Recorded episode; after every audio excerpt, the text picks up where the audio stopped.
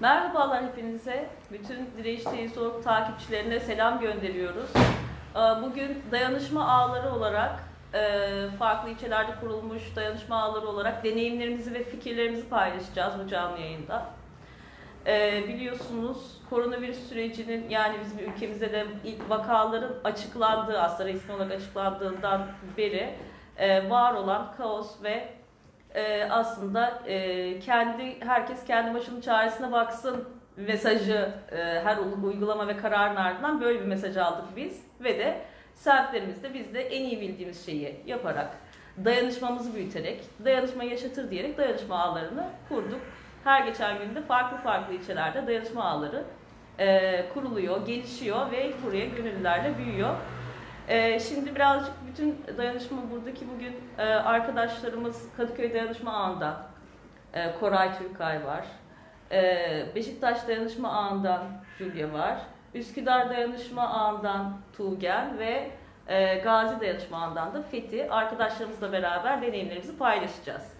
Şimdi niçin ve nasıl kuruldu öncelikle her bir dayanışma ağına ben bu soruyu sormak istiyorum. Kadıköy Dayanışma Ağı'ndan başlayalım. Koray senle başlayalım. Evet, niçin, merhaba herkese. Ya aslında Kadıköy Dayanışma Ağı'nın kurulma ihtiyacı, senin biraz girişte bahsettiğin Recep Tayyip Erdoğan'ın virüse karşı mücadelede önlem paketi açıklaması sonrası aslında şunu çok net bir şekilde gördük. Yani bu önlem paketinden şu çıktı: patronlara devletin bütün imkanları ama halka dua etmeleri ve kolonya dışında herhangi bir şey yoktu. Yani bu açıklama zaten o günden bugüne kadarki süreçte yaşadığımız birçok şey de açıklamayı çok net bir şekilde nasıl algılamamız ve okumamız gerektiğini bize gösterdi pratikler. Dolayısıyla biz o açıklama sonrası dedik ki evet, halk bu felaketle kendi başına kalacak. Yani iktidarın, devletin bu felakette ilk elini uzatacağı yer patronlar, sermaye grupları olacağı. Ama halkın büyük bir kesiminin bu felakette dünyanın diğer ülkelerindeki felaketler yaşayan iktidarların halkı için yaptıkları gibi bir dayanışma gösterilemeyecek açıklamasıydı ve öyle oluyor şu ana kadar. Dolayısıyla biz de bu açıklamayı bu şekliyle okuyarak hemen halkın kendi öz örgütlenmesi, yerellerde dayanışma ağlarının kurulmasının gerekliliği üzerinde konuştuk, tartıştık. Bunu yani kim olarak tartıştık derseniz Kadıköy'de yaşayan insanlar olarak tartıştık. Kadıköy'de uzunca bir zamandır gezi sonrası farklı siyasi görüşten olan ama muhalif kesimden arkadaşlar, yapılar bir arada bir mücadele yürütüyorlar. Ve gezi sonrasındaki formüllerin de bakiyesi ve birikimi ve tecrübesi üzerinden bu tür çok şiddetli ve keskin çelişkilere ve sorunlara birlikte çözüm arayışı ve çözüm üretme anlamında çok hızlı bir şekilde bir araya gelebiliyoruz. Ve burada da böyle oldu. Hızlı bir şekilde Kadıköy'de bir araya geldik ve dedik ki ilk elden kolaylaştırıcı olması adına neler yapabiliriz? Hemen bir dayanışma ağı fikriyatı yerelden olgunlaştı. Biz o gün Kadıköy Dayanışma Ağı yerelden kurulursa bunun diğer ilçelere de hızlı bir şekilde yansıyacağını tahmin ediyorduk. Nitekim de öyle yürüyor süreç. Evet. Dolayısıyla biz o günden hemen harekete geçip Dayanışma Ağı'nın duyurusunu bir Facebook kapalı grubundan yaptık. Çünkü bu dayanışma meselesi suistimale açık bir mesele. Güvenliği de aynı zamanda gözetmemiz gerekiyordu. Bir kurgusu gerekiyordu. İşte Kadıköy'de biz bir çağrı merkezi ve çağrı merkezinin altında Kadıköy mahallelerine yayılan bir ağ şeklinde, güvenlikli ağ diyelim biz buna, güvenlikli ağ şeklinde bir yapısallık inşa etmeye çalıştık. Burada Facebook kapalı grubu bizim daha önceden herkesin içerisinde bulunduğu WhatsApp gruplarına ilk önce bir çağrı yaptık. Bu çağrı üzerinden bir geri dönüş oldu. Yaklaşık Facebook kapalı grubuna 1000'in üzerinde bir gönüllülük anlamında bir talep geldi. Bunların içerisinde de şöyle bir devam ettik. Facebook sayfasına bir form yerleştirdik.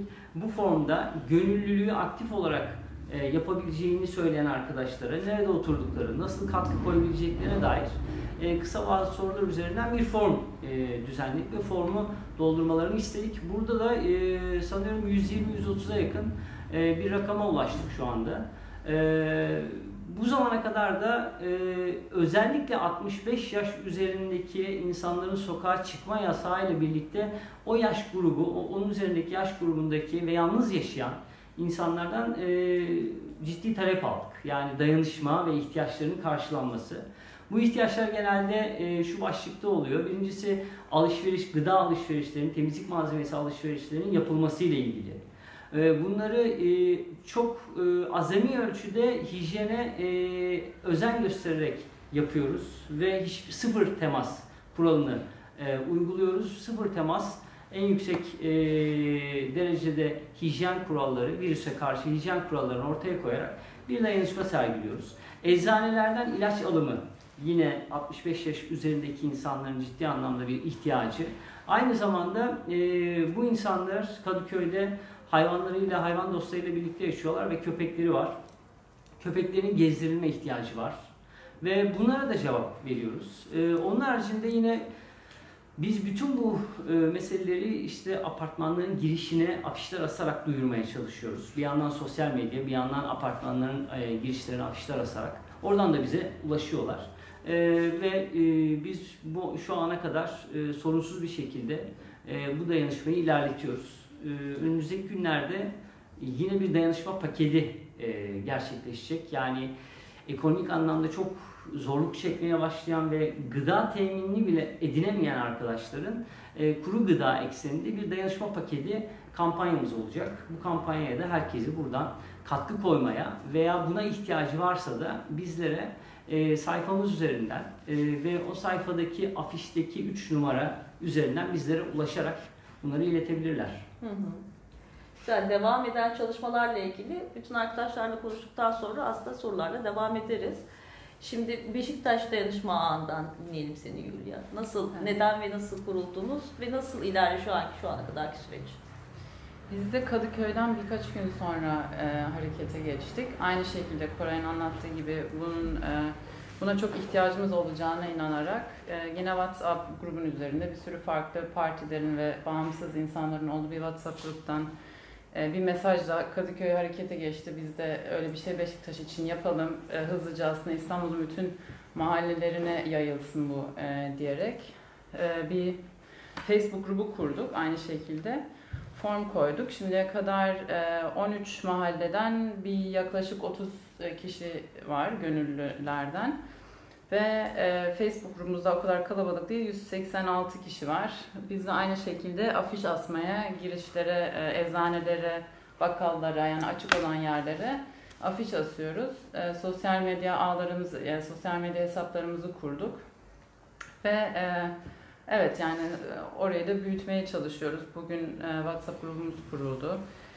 Sadece bizden, hani bizimle konuşan insanlarda hayvanlara ilaç talebi geldi mesela. Başka bir yalnız yaşayan yaşlı, evinden çıkamıyor 65 yaşın üstü olduğu için, bir taksi şoförü evinde yemek pişiremiyor. Yani çıkamıyor, hiçbir şey alamıyor. Çalışamadığı için de para kazanamıyor. O yüzden bir gönüllerimize bugün yemek yapabilir misiniz diye sorduk. Öyle bir yemek, yani pişirilmiş yemek desteği yapmayı düşünüyoruz. Bu arada sorayım. Belediye ayrıyeten böyle bir şey başladı mı? Gıda yardımı ya da yemekle ilgili. Herhangi bir çözüm var mı şu anda belediyenin buna? Şu an Beşiktaş Belediyesi'nin bir çözümü yok. Hı hı. Biz belediyeyle görüştük. Olumsuz döndüler. Hani şu an güvenlik sebeplerinden dolayı biz öyle bir işe girişemiyoruz dediler. Hı hı. O yüzden biz kendimiz çözmemiz gerekiyor bunu. Bize bu vefa hattı var galiba kaymakamlıktan 155-112'ye. Oraya ulaşamadıklarını söylüyorlar bize insanlar. Hatta hastaneden bile 2 tane telefon geldi. Bir tanesi maske ve eldiven bulamıyoruz, siz destek olabilir misiniz diye hastaneden aradılar. Bir tanesi de bir vaka var. Hani bir çocuk gelmiş hastaneye ve bütün belirtiler var ve biz ne yapacağız? Burada test yok, ne yapabiliriz? Siz yardımcı olabilir misiniz? Arayanlar daha... sağlık çalışanları ama. Evet, doktor.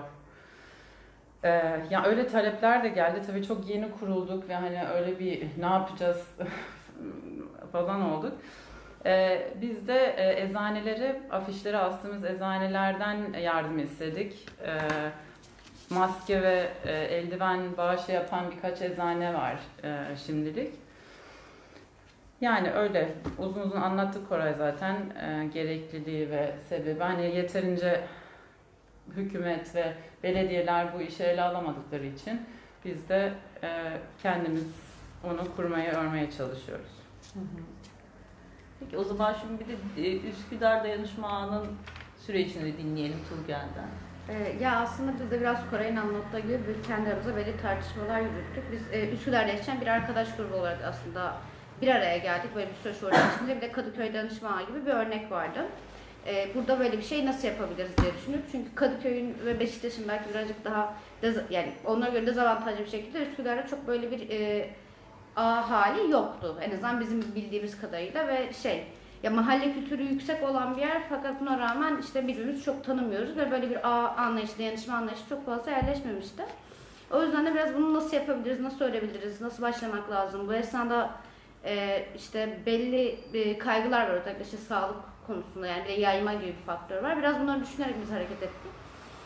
Ve hani şu doğru bir yerden sonra hani şimdi 65 yaş üstüler var, kronik hastalar var. Bunlar şu an öncelikli olarak nitelendirdiğimiz ama biz birazcık da bunun uzadığı versiyonu. Yani zaten bu sürecin yayılacağını az çok daha uzun bir süreç olarak ilerleyeceğini tahmin ediyoruzdur burada. Bir de oraya doğru ne yapmak lazım gibi bir tartışmamız vardı. Çünkü burası çok yeni olduğu için bir yanıyla birazcık daha ileriyi düşünerek burada belli adımları atıp daha ileriye kurmak üzerinden tartışmak durumunda kaldık. Yani çok böyle hızlı bir şekilde harekete geçemedik aslında. Hala onun bir atıllığı var. Ama işte önce biz de bir araya geldik, belli adımlar konuştuk. İşte bazı tanıdıklarımızla görüştük bir yandan da Facebook'ta bir grup açtık. Facebook grupta beklediğimiz aksine çok hızlı bir şekilde büyüdü. Aslında hani biraz Üsküdar'da böyle bir şeye ihtiyaç varmış, onu da ayrı bir şekilde böyle görmüş de olduk. Şu an oradan bir yandan işte biz de bir form yayınladık, o formun da olmasını bekliyoruz. Bir yandan işte Hayır Üsküdar vardı daha önce, o grupla iletişime geçtik. Başka buradaki daha önce İşte bir şekilde dayanışma evleri ya da işte mahalleler var aslında. Mahallelerin kendi sayfaları var. Buralarla iletişime geçtik. Buralardan çok insan geldi bize.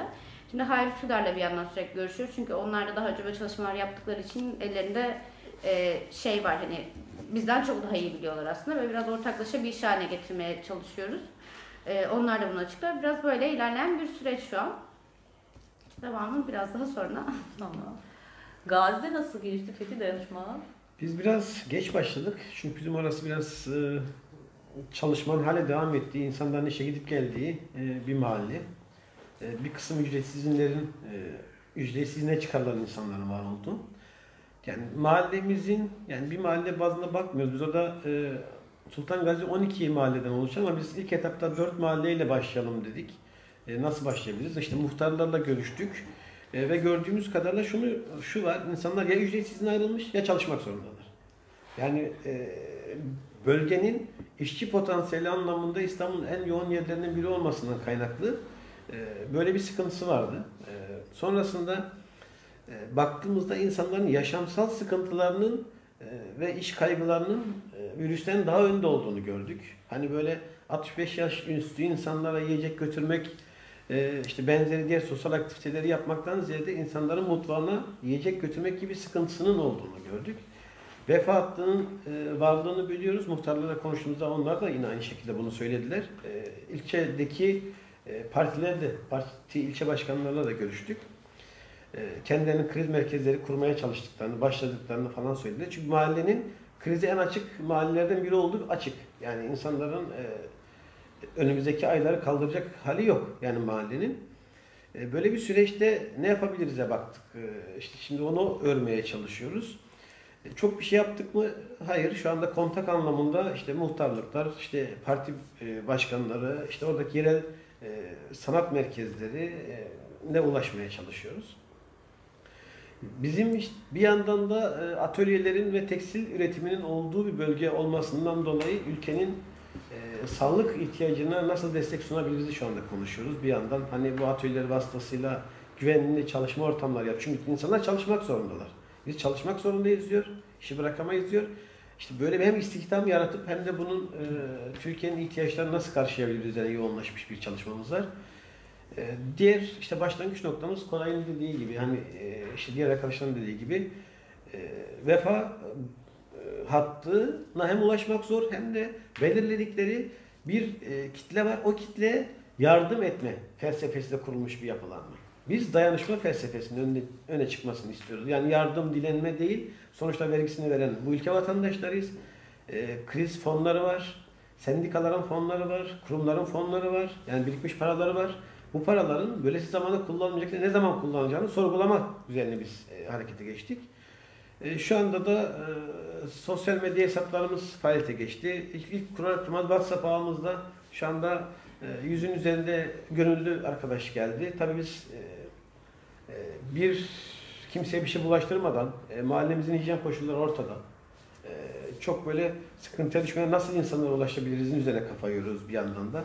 Çünkü riskli bir ortam ve riske çok da bulaşmadan nasıl yapabiliriz de kafa yoruyoruz bu dönemler. Onlar için de işte hızlı bir şekilde dediğim gibi bu sağlık ve hijyen ürünleri nasıl yapabiliriz de kafa yoruyoruz. Size bu kadar. Evet.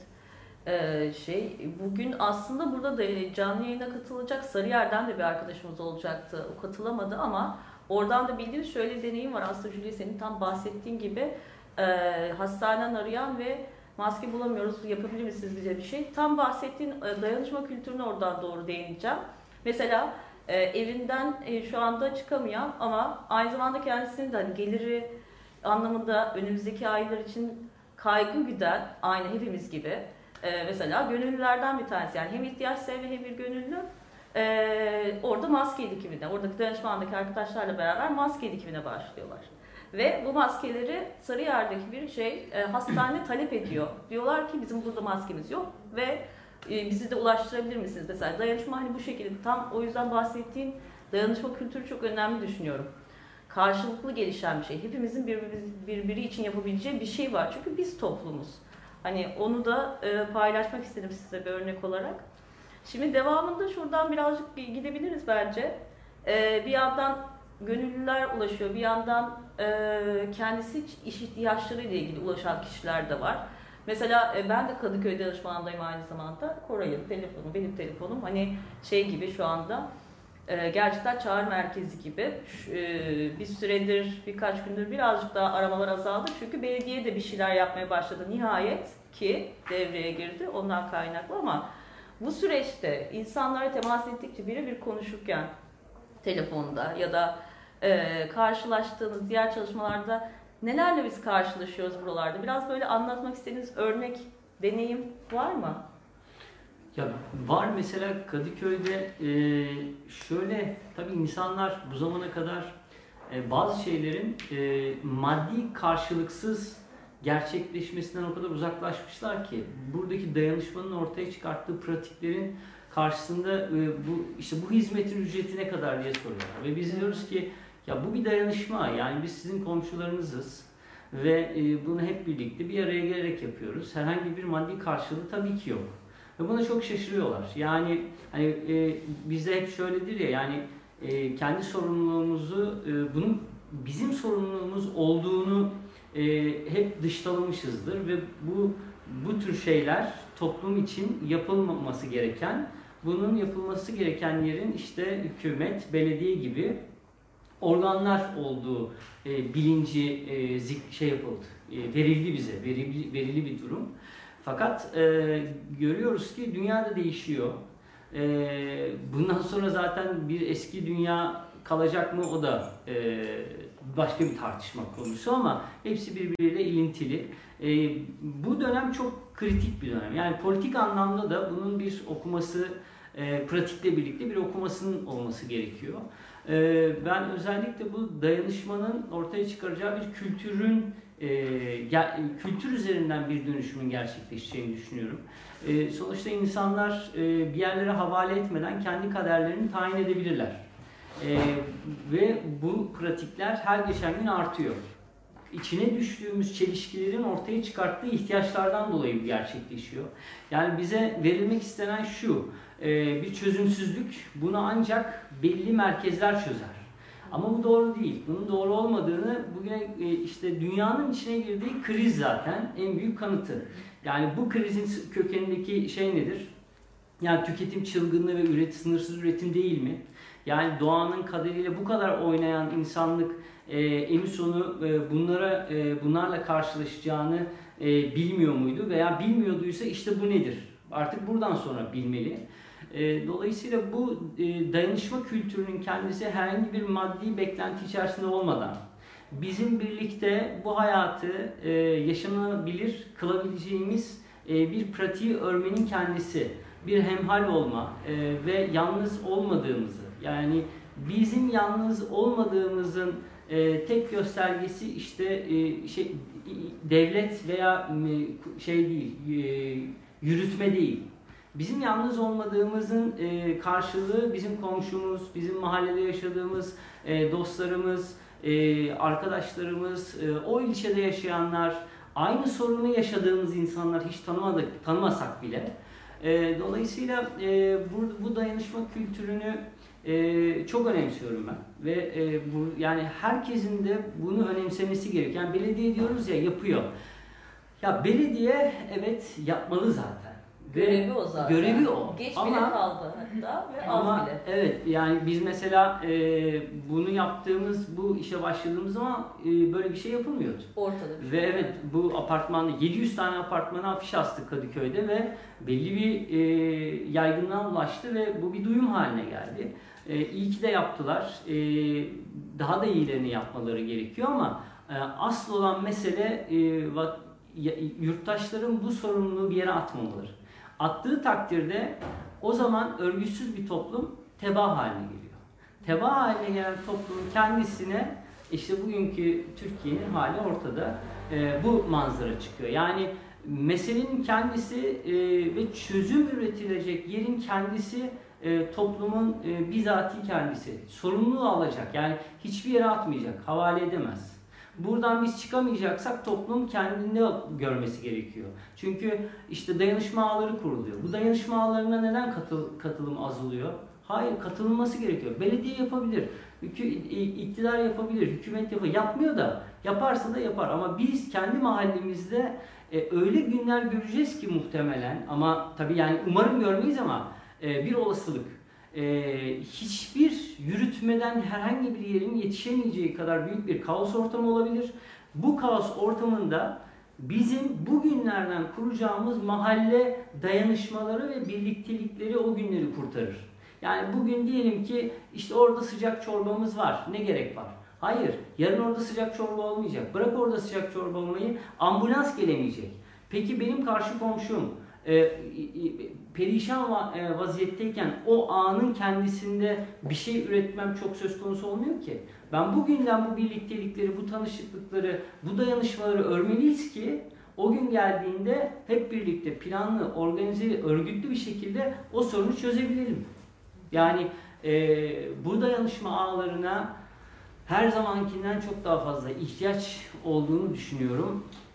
Ve önümüzdeki günler, belki haftalar bu pratikleri şey yapacağız. Bir de şunu aktarayım, uzun oldu ama kusura bakmayın. İşte bazı insanlar şunu söylüyor, yani dışarı kesinlikle çıkmayın, bu büyük bir sorumsuzluk. Yani bu iş kantarın topuzu kaçtı. Yani gerçekten keyfi sokağa çıkılması kesinlikle gerçekleşmemeli. Ama işte dayanışma çerçevesinde birileri orada çığlık atıyorsa, ben hala sokağa çıkmıyorsam işte bu bencillik kültürünün yerleşmesine başlanması demektir. Yani biz hijyen kurallarını ve risk sınıfında olmayanlar bunun yardımına ve dayanışmasına gitmek durumunda. Ama gezmek için çıkmamak gerekiyor. İşe de gitmemek gerekiyor. Yani ücretli izin meselesini daha fazla dillendirmemiz gerekiyor. Yani patronlar evde otursun, işçiler, emekçiler çalışsın. Ha, ne oluyor? İşte burada virüs sınıfsal ayrım yapmıyor. Ama hala iktidar sınıfsal ayrım yapıyor. Hala ücretli izni görmezden geliyor. Herkes evinde otursun. Herkes evinde otursun diyorsun ama işçilere diyorsun ki gidin çalışın. O herkes kim? O hani milletim kim? Herkes kim? Yani Türkiye'nin %90'ı herkesin içinde değil. Bu da bir sorgulanması gereken bir durum.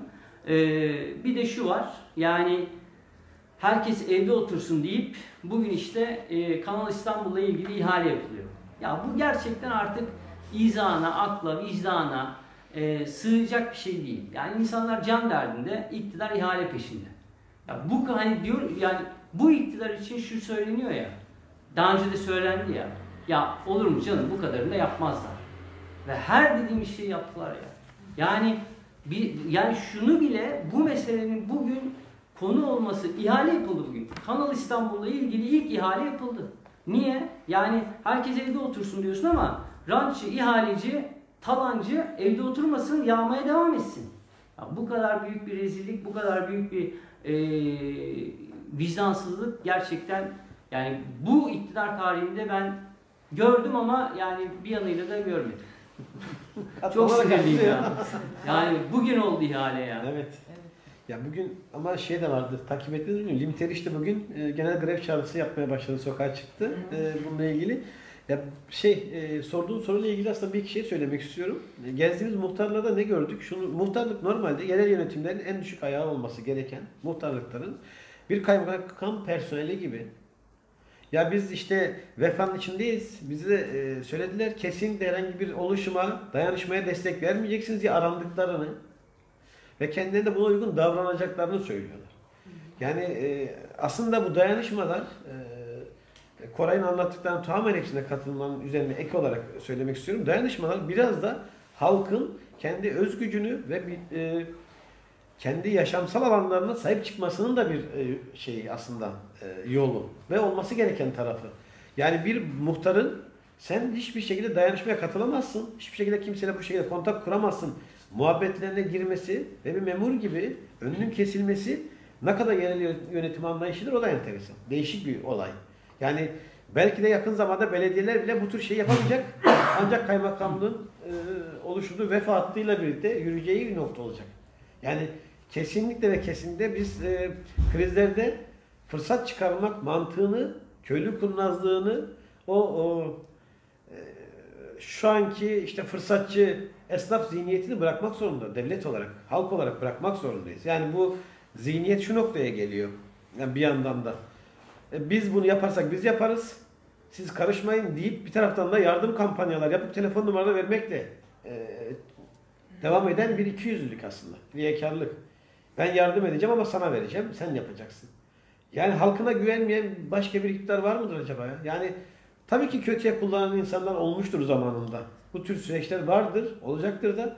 Ama komşusuna bir ekmek vermek yerine o ekmeği bir yerlere verip o ekmeğin oradan gelmesini beklemek kadar yani zihniyeti yani kelimeler yetmiyor aslında bunu anlatmaya.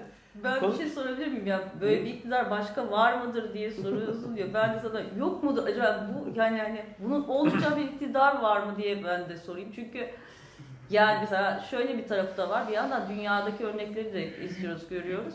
Hani burada kendi deneyimlerimizi paylaşıyoruz ama evet burada mesela daha farklı önlemler vesaire açıklamış olabilirler.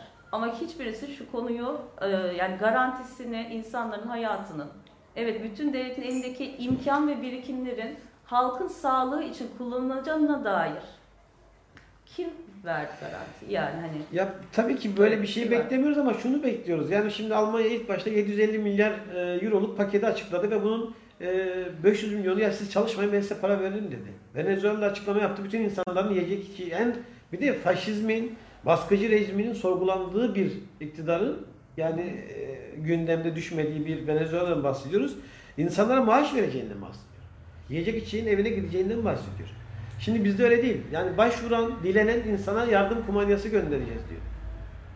Kaç kişiye göndereceksin? İşte tespit ettiğimiz 1 milyon aileye vereceğiz diyor. O 1 milyon aile kimdir bilmiyoruz. 1 milyon aile var mı onu da bilmiyoruz.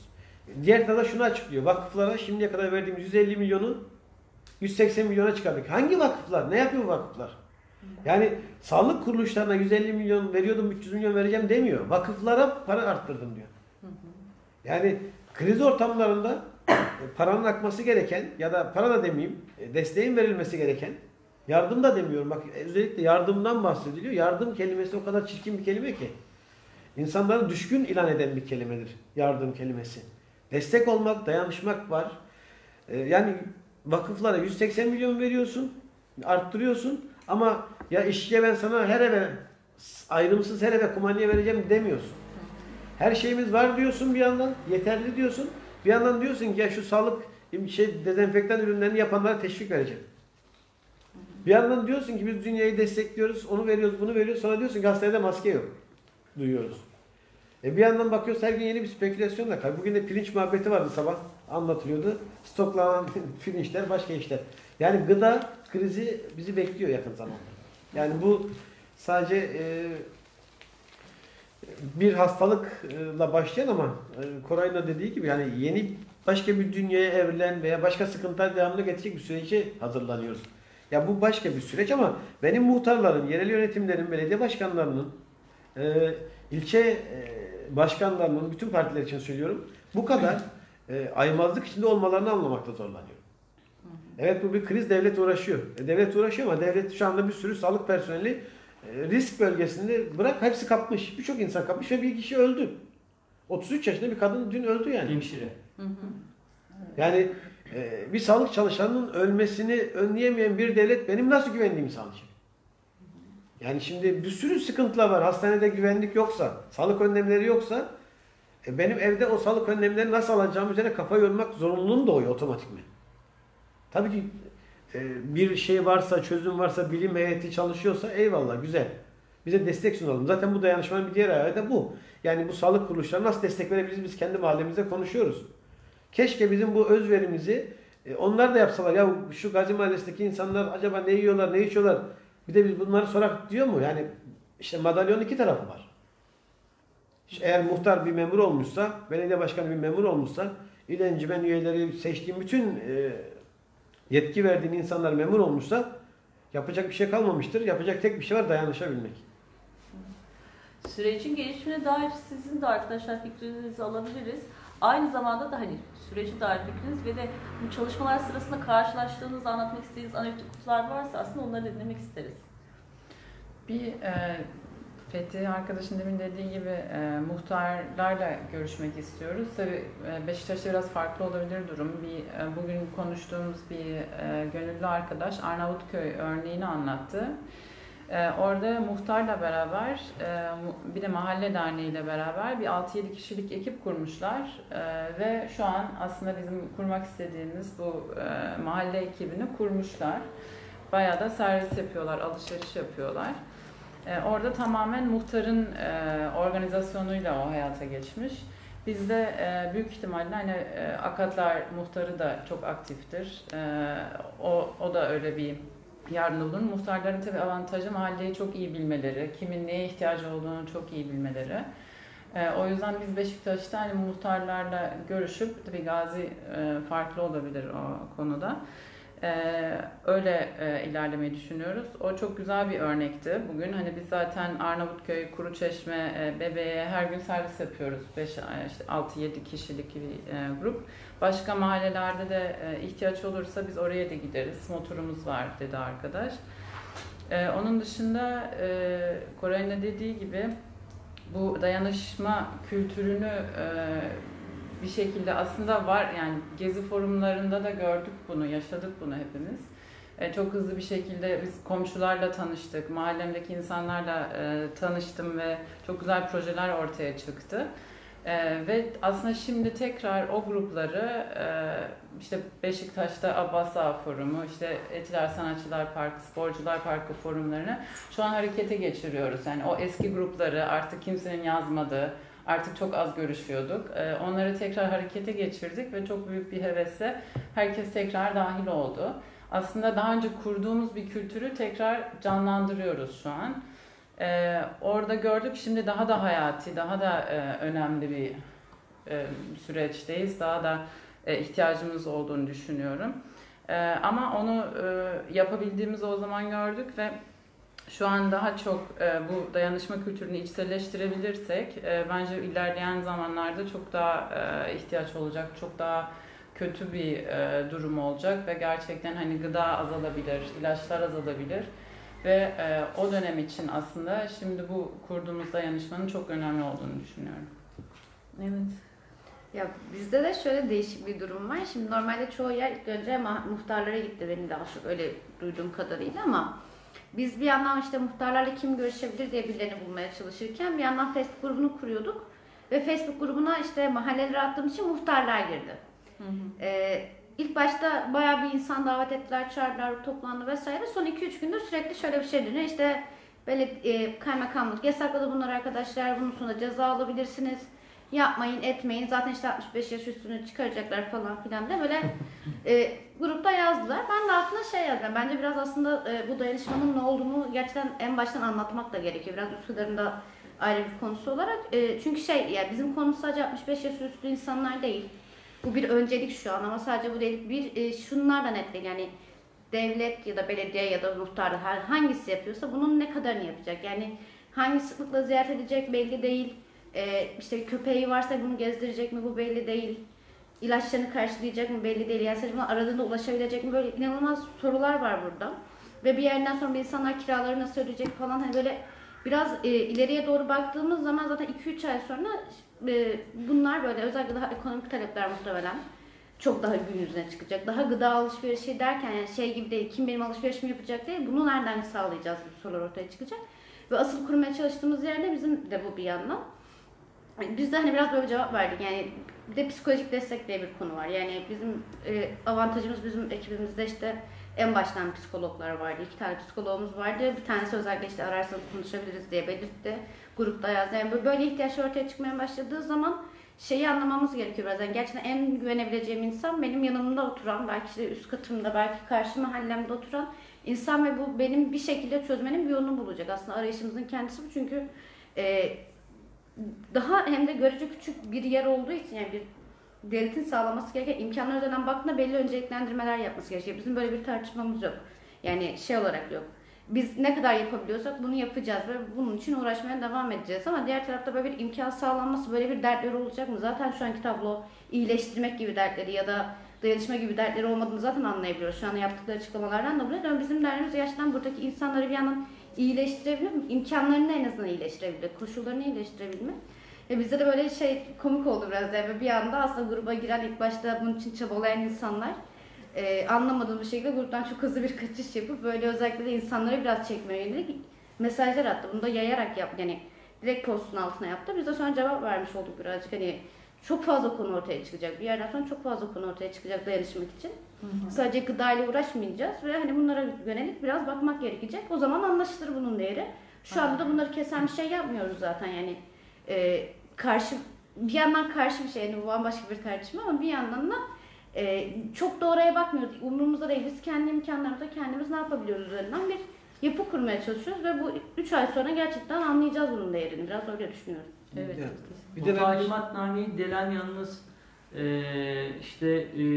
mesela CZN diye yani isim veriyorum ama zaten TT oldu dün. İşte bir restoran zincirlerinin sahibi hükümeti desteklediğini zaten ayan beyan ilan eden bu işte bir yardım kendi sözüyle yardım yapıyor. İşte paketler hazırlanıyor, videolar çekiliyor, bir kurgu yapılıyor. Ve o kendi firmasının reklamını bu yardımla birlikte ortaya koyan bir şey gerçekleştiriyor. Hı hı. Yani o talimatname işte bu tür firmaların kendi reklamlarını yapması adına herhangi bir şekilde şey değil. Uyulabilir bir şey değil. Ama halkın kendi dayanışması, öz örgütlenmesi, hiçbir karşılık beklemeden ve birlikte bu sorunu çözen alanların yaratılması işte bir talimatname uydurularak, bu da ne kadar yani kanunda böyle bir şeyi yok bir talimatname. Dolayısıyla bu talimatnameler bence geçersiz değil, geçersizdir ve hükümsüzdür. Sadece göz korkutma amaçlıdır. Onun için bu dayanışmaları kurmaktan imtina eden arkadaşlara da böyle bir sorunla karşılaşırızı yıkabilecekleri yer işte dünkü olay. Yani o zaman bunlar nedir? Hı hı. Bir tarafı bir de zaten şeyi de ortaya koymak lazım. Dediğin çok doğru. Hani bunlar örnek olarak gösterebilir ama yanı sıra ya toplumun, halkın, bizlerin birbirimize dayanışmamızı kimse engel olamaz. Yani bu meşru, en meşru şey bu ve hayati bir şey. Gerçekten de dayanışma yaşatır derken hani ben buradaki sohbetlerde, konuşmalarda da onu görüyorum. Yani bu gerçek, yaşanan bir konu. Burada bunu görüyoruz. Sen de bir şey söyle. Dedim aslında şimdi dayanışmanın birkaç boyutu da vardı aslında görmediğimiz. Devletin bu kadar gücüne rağmen yapamadığı, beceremediği işler de var. Mesela eğitim. Yani şimdi çıkıp ilk gün Menderes'in idamını vermek, ikinci gün Hasan Sabbah deyip de birilerinin boynunu vurdurmak, verilen eğitim sistemi işte ben ilk günkü programa baktım işte 2 saat matematik, 2 saat din, 2 saat Türkçe. Yani biz bilimle uğraşalım diyoruz. Şu anda bilim kuruluşlarına ne bileyim işte aşıyla uğraşan insanlara şu kadar destek verecek diyoruz. Ama bir yandan bakıyoruz ki böyle bir eğitim sistemi yok. Şimdi sınavlar var, çocuklar sınavlara hazırlanıyor. Bu dayanışmanın bir diğer ayağı da işte bizim düşündüğümüz, kendi bulunduğumuz bölgede bir eğitim nasıl yapabiliriz, nasıl verebiliriz? Çünkü biz mahallemizde çocuklara ek ders veriyorduk. Hani matematik, fizik, işte matematik, fen, işte Türkçe ek dersler, destek dersleri veriliyordu. Şimdi bunlar da kalktı. Çünkü okullarda inanılmaz kalabalık. Burası gibi değil. Sınıfların mevcudu yüksek. Hani şimdi tam rakam her tarafa uymaz ama ben 60-65'leri çok gördüm sınıflarda. O yüzden onların ciddi bir eğitim desteğine ihtiyacı var. Bu bir. İkincisi insanlara 3 GB internet verip çocuklara içeri verip herkesin eline tablet verdiler. Alsın dediler. Bütün aileler bu zor şartlarda bir de tablet almak zorunda. Yani bir şekilde EBA'ya girmeleri lazım. Nasıl girecekler? Yani bununla ilgili bir altyapı çalışması yapmadan biz yaptık, oldu. Çıkıp bir de pişkince pardon demekle olmuyor bu. Ben de tasvip etmiyorum demekle değil. Üzerine gitmek, bir gün sonrasını önceden görmek gerekiyor. İşin birinci tarafı bu. İşin ikinci tarafı kriz ortamlarında acil teknik sorunlarda ne yapılabilir? Mesela biz onunla ilgili bir teknik, yani nasılsa biz de usta çok bizim mahallemizde. Onlarla ilgili bir heyet kurmak gibi projemiz vardı. Az önce konuşmamda anlatamadım. Şimdi onları tespit edip, işte birinin elektriği kesilebilir, suyu patlayabilir, işte bir sıkıntısı olabilir insanların. Böyle bir heyet kurup, diğer gerekirse diğer dayanışma gruplarında ihtiyacı olduğu zaman yani böyle merkezi bir ekip kurulup bu hizmet de verilebilir. Çünkü devletin böyle bir hizmeti de yok. Hani benim evimde suyum patladı, dışarıda çıkmıyorum, kime ulaşacağım? Dışarıda çıkmıyorum, ne yapacağım? Teba aradığımda işte polisler gelip tesisatımı düzeltecek. Düzeltemezler yani. Ya bizim böyle 2 tane daha şeyimiz vardı, projemiz. Az önce anlatırken es geçtik ama çok önemli bir sorun, eğitim sorunu ve bu dayanışmaların üzerine durması gereken işlerin biri de bu. Evet. Şimdi bir yandan şu anda aslına bakarsanız dünkü bir şeyden bahsetmek istiyorum. Dün karşılaştığım bir haberde belki birçoğunuz da görmüşsünüzdür. Bir tane işte Filba'nın sitesi aracılığıyla yaptığı en çok sokağa çıkan ilçeler ve en çok evinde oturan ilçeler. Hepiniz görmüşsünüzdür yani. Hani altta da Kadıköy'e teşekkür etmişler mesela. Teşekkürler Beşiktaş, şunlar. Biraz siz biraz daha dikkat edin ve evinize gidin dedikleri ilçelerde de mesela işte Bağcılar, Sancaktepe vesaire emekçi semtleri bizim hepimizin çok iyi bildiği yapılar. Çalışan insanların genelde. Evet ki buralarda da bu şu anlama gelmiyor yani Beşiktaş'ta Kadıköy'de de insanlar evden çalışanlar evden çalışıyor ve anında esnek çalışmanın koşulları oluştu. Ve mesela 9'lara, 9.30'lara, 10'lara kadar insanlar evinden çalışıyor. Nasıl oldu evde mantığıyla. Hani bu da işin görünmeyen tarafı. Bir de böyle bir tarafı var. Neyse bugün burada biz hepimiz zaten şunu biliyoruz yani hani dayanışma yaşatı derken dayanışma ağları olarak burada buluştuğumuzda hani biz bu saatlerin hepsi olarak bütün emekçilerin, işçilerin, bütün halkın, yaşlıların, gençlerin, kadınların yaşamını sürdürebilmesi, yaşamını devam ettirebilmesi öncelikli olmak üzere biz birbirimizin sorunlarına çare bulmaktan bahsediyoruz. Dayanışmaktan bahsediyoruz. Yani yaşamak ve yaşatmak için dayanışmaktan bahsediyoruz. O yüzden mesela değil mi bizde de mesela gönüllü listesinde birken şöyle bir zenginlik ortaya çıktı bir kere dayanışmayı geliştirirken. Mesela yapabileceğiniz şeyler insanlar, arkadaşlarımız, komşularımız yazmışlar işte. Ben dediğin tam uygulamadan yola çıkarak, ben elektrikçiyim, hani ihtiyaç olduğunda bunları yapabilirim, bilgisayar mühendisiyim, şunları yapabilirim, hani çeşitli mesleklerden ve akıllar bu şekilde artık çalışmaya başlıyor. Ben insanlar için, beraber yaşadığım insanlar için bunları yapabilirim. Müthiş bir zenginlik bu. Yani buradan çok şey öğreneceğimizi düşünüyorum ben de. Şimdi buyur evet.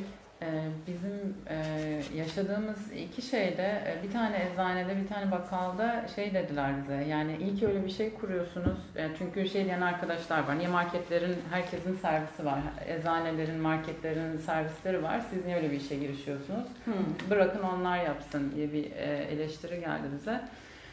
Eczane sahibi, bunları bağışlayan sahibi dedi ki, ya iyi ki öyle bir şeye giriştiniz çünkü biz gerçekten yetişemiyoruz. O kadar çok insan arıyor ki evinden ilaç istiyor. Biz yetişemiyoruz, yani öyle bir gücümüz yok. O marketlerden de aynı şeyi duyduk. Yani o tekrar şeyi gösteriyor. Yani şu an herkes evinde oturuyor ve belediyelerden, marketlerden bunu bekliyor. Ama yani o kadar çok arttı ki talep, yani onlar da yetişemiyorlar. O yüzden ya gerçekten hem demin dediğin gibi, yani ben bunu yapabilirim komşum için. Ben yemek yapabilirim, ben elektrikçiyim, ben hem yani onları kurup hem de gerçekten şu an dışarıda çalışmak zorunda olan bütün gıda sektöründeki bütün zincir, yani gıdayı üretenler, marketlerden kuryelere kadar onlara destek olmamız lazım. Yani hem birbirimize hem de gerçekten şu an ayakta koşturan insanlara işte ilaç ve yemek ve daha bir sürü sayamadığım şeyler şu an ulaştırmaya çalışan insanlara da destek vermek aynı zamanda. Bu konuda da bir sınırlama var, biliyorsunuz değil mi? Bilmiyorum, biliyor musunuz? Sucular, tüpçüler, evet. Yani belki o hal olacak muhabbetiyle isimler artık kaydedildi. Marketlerin çalışanları kaydediliyor. Kim var servis yapan? Dayanışma ağlarının önünde duran sorulardan biri de bu olacak önümüzdeki günlerde. Biz bu hizmeti veya bu desteği nasıl verebileceğiz? Bunlarla bir kafa yormak gerekecek diye düşünüyorum. Evet, şimdi zaten biraz daha önümüzdeki sürece dair biraz da konuşalım. Bu canlı yayının sonuna doğru çünkü yaklaşacağız. Önümüzdeki sürece dair bir öngörülerimiz aslında neler? Durduğumuz yerden dayanışan insanlar olarak öngörülerimiz neler? Ve neler yapmayı planlıyoruz? Biraz da bu kısmı tartışalım. Yani başlayalım. Ya bizim öngörü, yani bence o öngörülerde burada çok ortaklaşıyoruz gibi geliyor bana. Yani işte bir yerde ben şöyle düşünüyorum, bir kere vefa vesaire gibi sistemler tamamen çökecek, yani her anlamda çökecek. İki, muhtemelen gıda ile ilgili çok ciddi sıkıntılar yaşamaya devam edeceğiz. Bunların üretimi gibi bir konu var çünkü bugün ben de yine işte bir haber gördüm dün gece, pardon, şey diyor, şu an işte normalde kooperatifler için belli bir destek sağlanması gereken bir dönem, bunu verilip verilince henüz belli değil. Buna göre üretim yapamayacakları gibi bir soru var. Bakliyatlar için çok ciddi bir konu olarak ortaya çıkıyor. Sağlık konusu var. Zaten burada biraz bahsettik. İşte daha geçenlerde Süleyman Soylu bir açıklama yaptı. İşte şirketlere el koyu, ya bizimle sözleşme yapın ya da biz sizin işte sağlık malzemelerinize el koyacağız. 12 saat müddetiniz var dedi. Çünkü bizim buna ihtiyacımız var. Bütün bunlar şey gösteriyor. Biz bir yerden sonra işte gerçekten dezenfektan ve maske bulmakta, kendi sağlıksal ihtiyaçlarımızı karşılamakta çok zorlanacağız. Gıda ile ilgili böyle problemler çıkacak. Bir yerden sonra zaten şimdi bir ikilem işte, yani ücretli izin vermek istemiyorlar. Bunun için çalıştırmaya devam ediyorlar ama bu bir yerden sonra muhtemelen baskılarla beraber devam edilemeyecek bir hal alacak. Ama orada bir denklem yaratmaları lazım. Bunun sonucu da gibi, yani ya birileri gerçekten çok ciddi parası kalacak ki bunun örnekleri de var. İşte bizim 80 ücretli öğretmen, sözleşmeli öğretmen. Evet. Sözleşmeli öğretmen ücretsiz izne ayrıldı. Bunun dışında işte aslında öğrencilerin çoğu ek işte çalışıyor. Bu ek işlerin hepsi işte kafe barlar kapandığı için aslında çoğu işsiz kaldı. Yani çok ciddi bir aslında böyle maddi de bir problem ortaya çıkacak. Böyle bir zemin görüyoruz. Bunun süresi 2 ay mı olur, 3 ay mı olur, 1 yıl mı olur? Hani bu bir soru ama yani yakın zamanda aslında bence hani çok da böyle uzamadan karşılaşacağımız sorunlar. Biz şu an öncelikle düşünüyoruz. Her apartmana bir gönüllü bulmak gibi bir derdimiz var. Asıl başladığımız yer burası. Bu sayede hem bu tartışmalarını da biraz daha indirebiliriz diye düşünüyorum. Sağlıklı olmayacak, oradan oraya gidiyorsunuz, siz mikrop yiyorsunuz. Bu çok fazla gelen bir eleştiri halinde ve insanların kafasına takılıyor. Ama her apartmandan öyle de böyle çıkması zorunlu olan insanlar var. Yani ben kaldığım insanla beraber birimizden birinin alışveriş yapması için çıkması gerekecek bir noktada. Çünkü yetişmiyor zaten, bu sistemlerin hepsi de şu an çöktü. Bir hafta sonrasında falan veriyor çoğu market mesela. Benim çıkmam gerekecek, eczaneye çıkmam gerekecek. Ben neden çıkarken en azından bütün apartmanıma, hatta belki bir de yan apartmanımda dolaşıp listesini alıp gidip alışveriş yapıp hepsine dağıtıp gelmeyeyim. Bunu da sıfır temasla sağlayabilirim. Yani uzak bir mesafeden listeyi aldım. Bir yandan da örnek olsun diye anlatıyorum. Listeyi aldım. Geri geldim, eldivenimi taktım zaten, işte alışverişimi yaptım, götürdüm, bıraktım. Kapıyı bile çalmadım hatta belki. Yani zile bastım, gittim ve onlar aldı, içeri koydu. Bunu böyle çözebileceğimiz bir konu bu. Öncelikle o yüzden biz apartman, hani her apartmanı belirleyip aslında buralardan gönüllü olsun istiyoruz. Daha sonra ev yapımı işte maske ve dezenfektan nasıl olur? Bunu nasıl sağlayabiliriz üzerine bakıyoruz biz de bir yandan. Yani belki şu kadar büyük bir üretim değil işte sağlık, hastanede sağlayabilecek kadar ama en azından herkesin evinde kendi hayatını sürdürmesine yetecek kadar, dışarı çıkanların önlem almasına yetecek kadar bir yöntem. Onu da böyle geliştirdik. Bugün yarın videosunu paylaşırız. Yapacağız yani.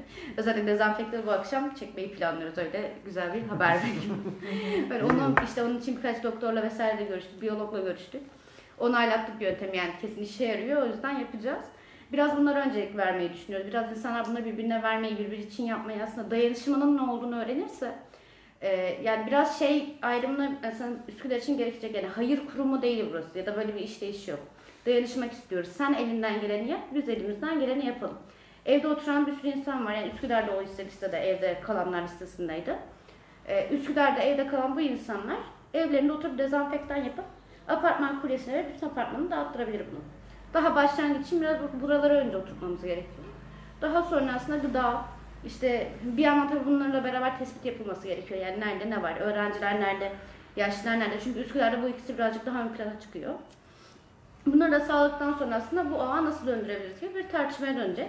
Ve onu yönetmek üzere yani nereden ne eksiği tamamlayacağız, nereye göndereceğiz ve bu süreç nasıl ilerleyecek gibi bir yere doğru. Yani planımız bu böyle. Birazcık. Biz de aynı şekilde her apartmana bir gönüllü hedefimiz var şu an ve bir web sitesi yapıyoruz. O web sitesinde işte gönüllü olan apartmanları yeşil yapacağız. Diğerleri yani yavaş yavaş bir harita oluşturuyoruz. Orada da Almanya'da Marburg şehrinde öyle bir örnek görmüştük. Orada interaktif bir harita var. Orada hangi gönüllü, hangi mahallede neler yapabilir, ihtiyaç sahibi girebilir, haritadan bakabilir. Ha benim sokağımda köpek gezdiren birisi var, alışverişe çıkabilen birisi var diye. Tabii onu interaktif yapmak uzun, zor bir iş ama belki onu da başarabiliriz. Yani şimdilik sadece nerede gönüllüler var, her apartmana bir gönüllü. Onun dışında yani aynı şekilde yani ilerleyen zamanlarda daha çok ihtiyacımız olacak buna. Dediğim gibi hani gıda azalabilir, daha çok yani komşuna hani senin evinde yemek var mı sormamız gerekecek belki. Öyle bir bakalım ne olacak. Biz de yaşayacağız, deneyimleri göreceğiz değil mi? Evet, aynen öyle. Yani şu an çok büyük bir soru işareti var. Yani böyle bir şey daha önce yaşamadık bütün dünya olarak. Göreceğiz yani nereye gideceğini. Evet, sizler ne düşünüyorsunuz arkadaşlar? Şu anki yani önümüzdeki süreç ve planladıklarımıza dair. Ya ben şeyi önemsiyorum. İşte konuşuyoruz. Daha sıkıntılı bir sürece gireceğiz. Bu dayanışma ağlarının kendi aralarındaki ilişkiyi daha güçlü hale getirmesi çok kritik. Yani İstanbul'da sınıfsal olarak semtler farklılık teşkil ediyor. Yani her semt, yani bir semtte ortaya çıkan bir zenginlik diğer yerde olmayabilir.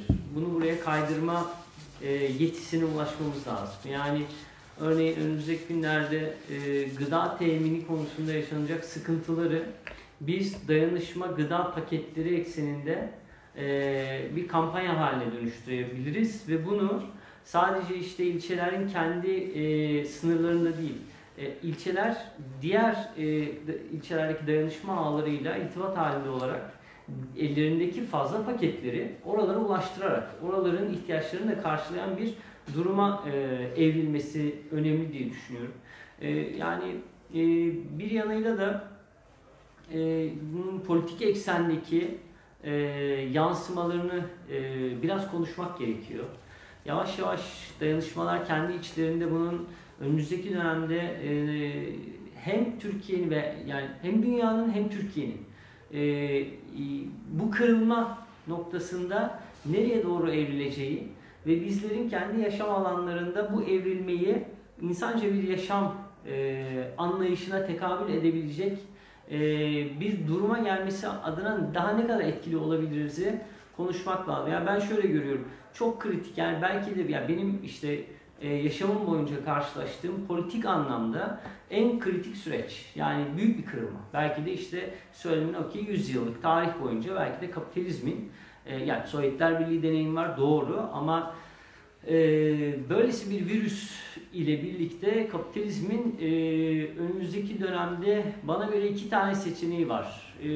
Ya gerçekten fiili bir faşizm sürecinin inşa edilmesi veya artık ekolojiyle, doğayla barışık bir şekilde üretimin sınırlandırıldığı, tüketimin ihtiyaçlar çerçevesinde planlanarak belli oranda sınırlandığı bir eşitlik düzleminde başka bir yaşam formülasyonlarına geçiş yapmak durumunda kalacak.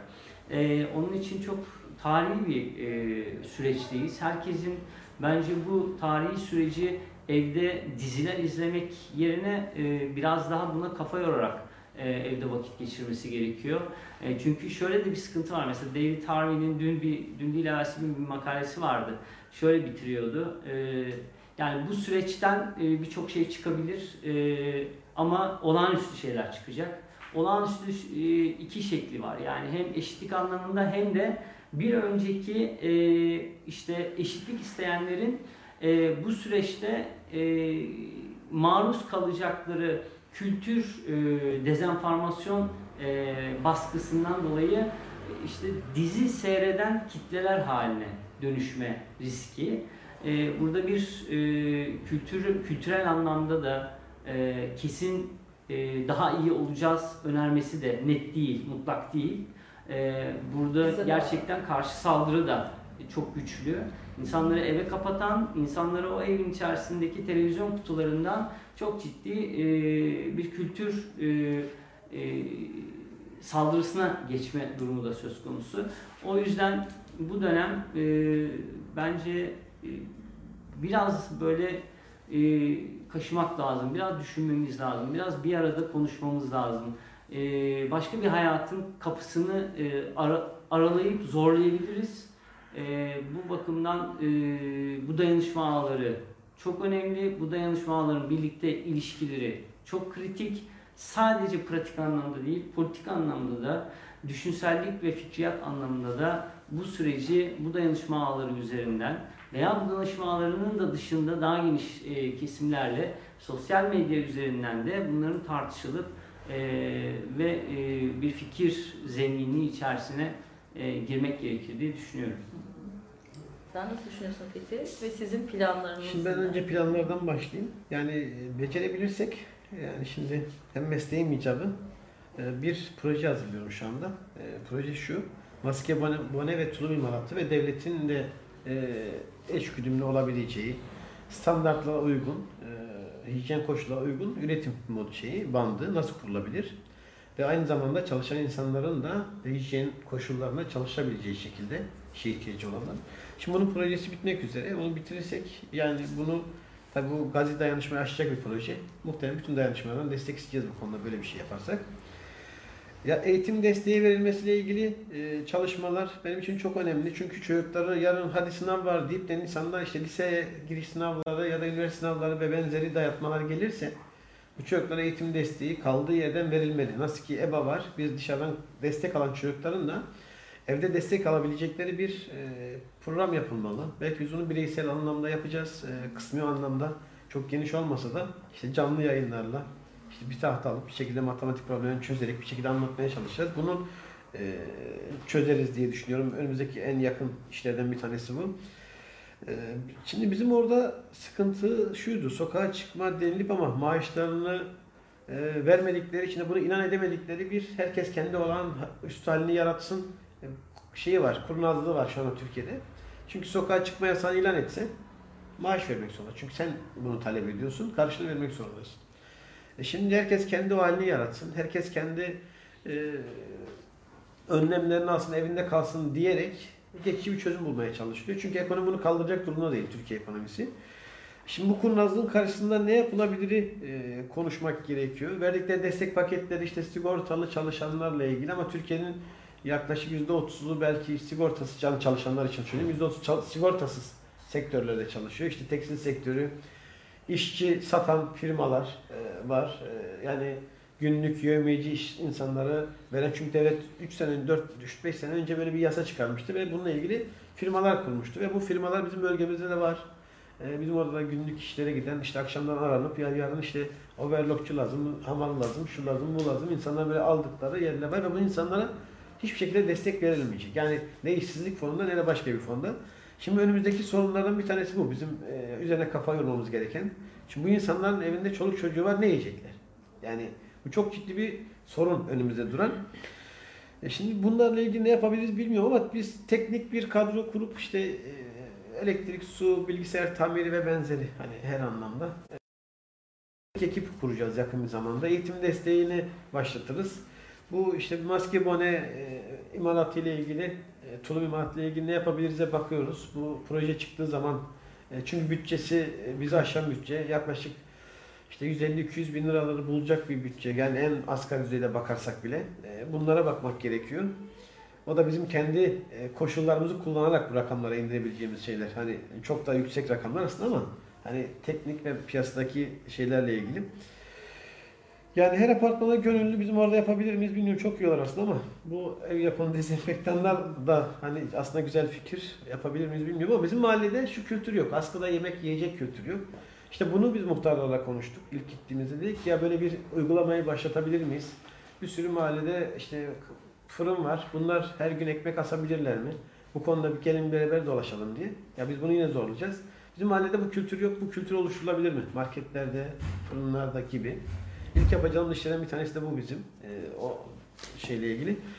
Yani şimdilik becerebileceğimiz şeyler bunlar diye düşünüyorum. Ki bunların hepsini adım adım belki yapabileceğiz. Çünkü bu kadar yeterli gücümüz yok. Bunlar bizim uygulamaya aldığımız, konuştuğumuz, destek bulursak yapabileceğimiz şeyler aslında birazdan. Yani işin diğer tarafına bakarsak da evet, yeni bir yaşam mümkün mü bu şeyden sonra göreceğiz. Yani bu krizden sonra yani Amerika başkanının bangır bangır bağırdaki pervasız bir herif, yani parasının gücüyle de her şeyi yapabilen bir adam, her şeyi konuşabileceğini söyleyebilecek pervasız da bir adam. Bu adam bile bugün eğer kıvranıyorsa, kişisel ilaç almak için fabrikayı satın almayı teklif ediyorsa başka ülkelere, yani sıkıntılı bir süreç bizi bekliyor. Hani hiç bu konuda uzman değilim. Hani hiç tecrübem yok ama uzmanların her gün anlattığı kadarıyla bu süreç uzun sürecek. Yani böyle bir hikayede olmayacak ve bu bir hikaye sonra da toplumsal sıkıntıların ön plana çıkacağını, bunun nereye evrileceğini şu anda kestiremiyoruz. Yani kestirmemiz de zor. Sadece dayanışarak işte o süreci en az sıkıntıyla nasıl atlatabiliriz konuşmak gerekiyor. Tarihteki birçok başkalaşım da büyük afetlerin, krizlerin ya da savaşların sonunda çıkmış. Yani Rönesans da öyle, işte ne bileyim sanayi devrimi de öyle. Yani bütün dünyadaki bütün başkalaşımlar hep böyle bu tarz işte ya veba salgını ya Birinci Dünya Savaşı, işte İkinci Dünya Savaşı gibi süreçlerden sonra bu süreçte bir şey evrilecek ama bu konuda bütün filozofların, işte düşünce insanlarının fikirleri var. Kimisi kara senaryolar çiziyor, işte faşizm geliyor, birisi başka şeyler anlatıyor. Ama gördüğümüz şu ki nasyonel bir yapıdayız şu anda. Bütün ülke insanlarını kendi ülkesine geri çağırarak kısmi böyle şovlar yapıyor. Almanya kendi sınırını kapatıyor ama Avrupa Birliği'nin de başrol oyuncusu olduğu için Avrupa Birliği'nin sınırlarını kapatıyor bir yandan. Kıbrıs bile kendi sınırını kapatıyor, Türkiye kapatıyor. Ya böyle bir risk her zaman vardı, yine var. Ama aynı zamanda da Türkiye bugün şeyi teklif edecekmiş. İşte bugün sabah izlediğimde toplantıda işte uluslararası bir fon oluşturulsun da bu sağlıkla mücadeleyi uluslararası anlamda yapalım diye çalışma grubuna teklif edecekti. Yani neydi o toplantının adı? G8 miydi? Bugün yok, G8 değil. Şey, çalışma işte, neyse bizim de katıldığımız bu uluslararası düzeydeki bir toplantıya Türkiye bugün bu teklifi sunacak. Onu anlatıyorlardı. Yani şu global, bu kriz, global bir kriz, global savaşlar başlayacak ama bu aynı zamanda da insanların, ülkelerin oyunu mudur, başka bir çaba mıdır bilmiyorum ama mikro ulusalcılık ve nasyonellik de var. Yani süreç evrilecek ama ben çok da böyle faşizme evrileceğini düşünmüyorum kendi adıma. Çok kısa bir şey ekleyebilir miyim? Bizim yapmak istediğimiz şeylerin arasında da onu konuştuk bizim grubumuzda. Mültecilerle ilgili bir çalışma yapalım dedik. Yani ilk önce açık alanlarla ilgili Kadıköy'ün çok güzel görsellerini Arapçaya, Kürtçeye vesaire çevirdi. Biz de onu çok hızlı bir şekilde yapmak istiyoruz. Bir süt, yumurta verebiliriz, bağışlayabiliriz diyen bir arkadaş çıktı. Onu ilk önce hani sokakta yaşayan çocuklara ulaştıralım, öyle bir çalışma yapalım dedik. Bir de demin nedenli gibi ilçeler arasındaki dayanışma gerçekten çok önemli. Dün Fethi ile de konuştuk. Yani bir Gazi'de bir eczane bize bu maskeleri, bu eldivenleri vermesi mümkün değil dedi. Belki hani Beşiktaş'tan, Kadıköy'den daha gelir ortalaması yüksek olan ilçelerden diğer ilçelere bu tarz şeyler gidebilir. Oradan maske gelebilir, evde yapılmış maske ya da başka bir şey gelebilir. Yani orada da gerçekten birbirimizle hani iletişim halinde olup, yani zaten bence hedef bir İstanbul koordinasyonu olmalı. Oradan hani birbirimize destek olmak, dayanışmak. Evet, Aylin'i hatırlattı. Bizim ilçemizde 64.000 tane mülteci var. Mesela. Evet, bütün ilçelerde var. Yani şu anda da burada da bir konu, Kadıköy'de de bir konu. O da çünkü şöyle bir şey haline de gelecek. Yani hani birbirimiz mesela dil bilenler bu konuda mesela buralarda devreye girdi. Diğer yerlerde de girecektir diye düşünüyorum yani o irtibatı kurmak için. Şöyle gibi gözüküyor arkadaşlar, hani beraber konuştukça bu daha çok ortaya çıkıyor. Nasıl ki mesela şimdi saat 9'da birkaç gün sağlık emekçileri alkışlandı, beraber organize edildi. Herkes buna kendi duygusuyla katıldı. Biraz bu anlattıklarımızdan da çıkan sonuç o. Yani şunu anlamaya başlıyoruz bence üretenler olarak. Yani birbirimizin sağlığıyla ilgili o sağlık emekçileri var bizim yanımızda. Biz varız birbirimizin yanında. Ekmeği üreten emekçi var.